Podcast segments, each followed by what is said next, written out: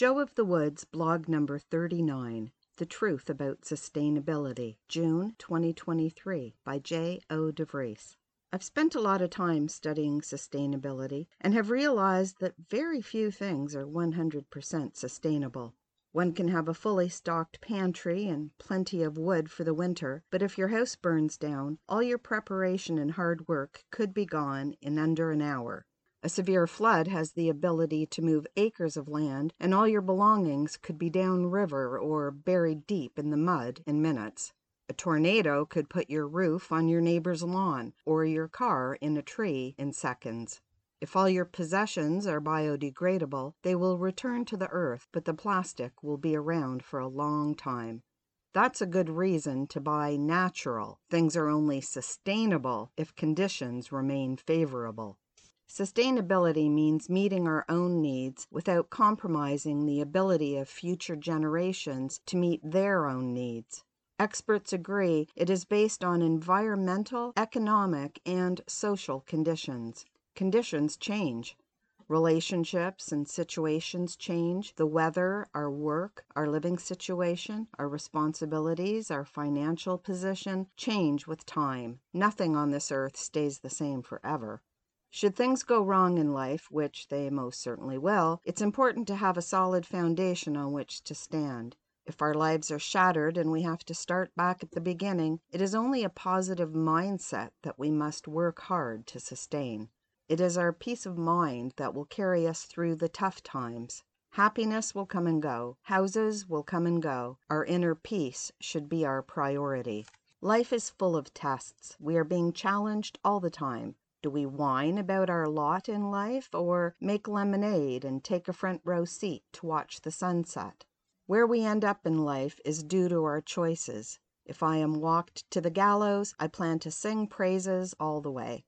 Being prepared is imagining the worst case scenario and taking steps to minimize the impact. It seems the average human being in North America is shockingly unprepared.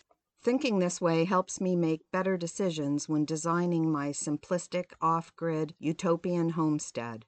I'm living on the edge of a wetland. If a fire tears through, life will return here first. My cabin and coop are built at least three feet above the high water mark of our small creek, so they're safe from flooding. Unfortunately, they are both normal above ground structures, so they would not survive a tornado or fire.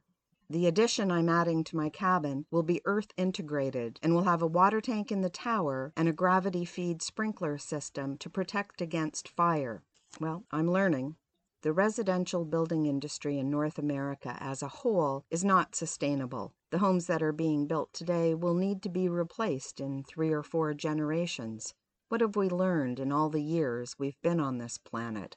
Thank God we have the freedom to search out alternatives and the ability to live independently from the mainstream. Unfortunately, no matter how or where we live, there are problems that affect us all. Being way out in the bush, I figured that the clean air around me was sustainable. I assumed all these trees would protect me from the smoke created by the many wildfires burning hundreds of miles away, but alas, no.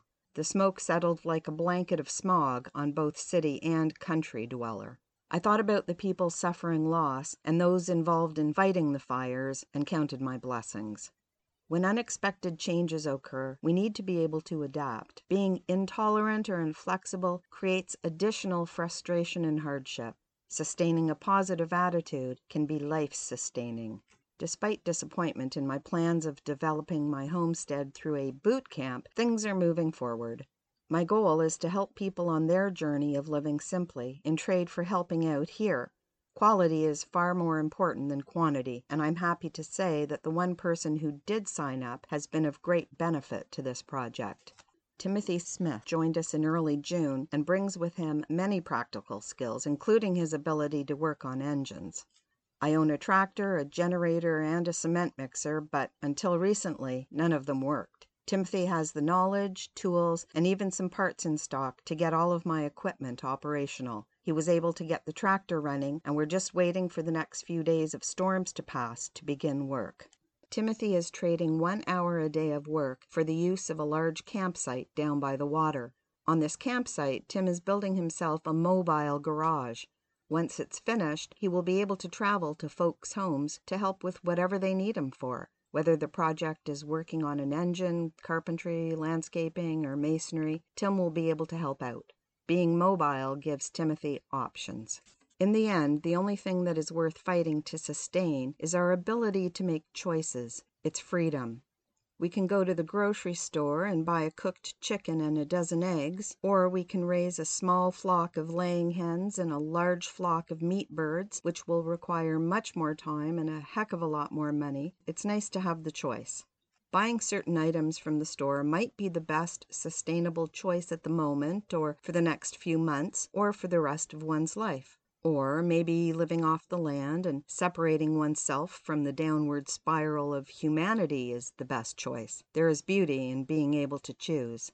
It's okay to live in the city or the country, as long as it's your choice. Living a lifestyle that rattles your inner peace is not sustainable. We have been given free will by our Creator. We are promised those who would try to take that away will suffer at His hands.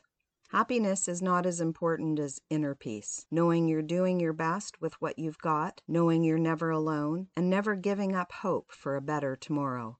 If you've never had to endure a fire or a flood or a tornado, count your blessings.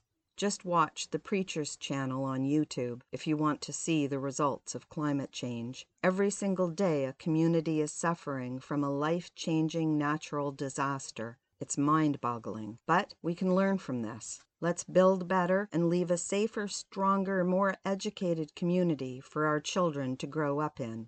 May your summer be filled with events that create happy memories, or at least accomplishments to be proud of. Wishing everyone here in the North a happy Canada Day, and to our neighbors in the States a happy July 4th. Freedom and independence. That's the ticket. For more information, check out my website, themasterskeep.ca, or follow my story and see my photos on Facebook.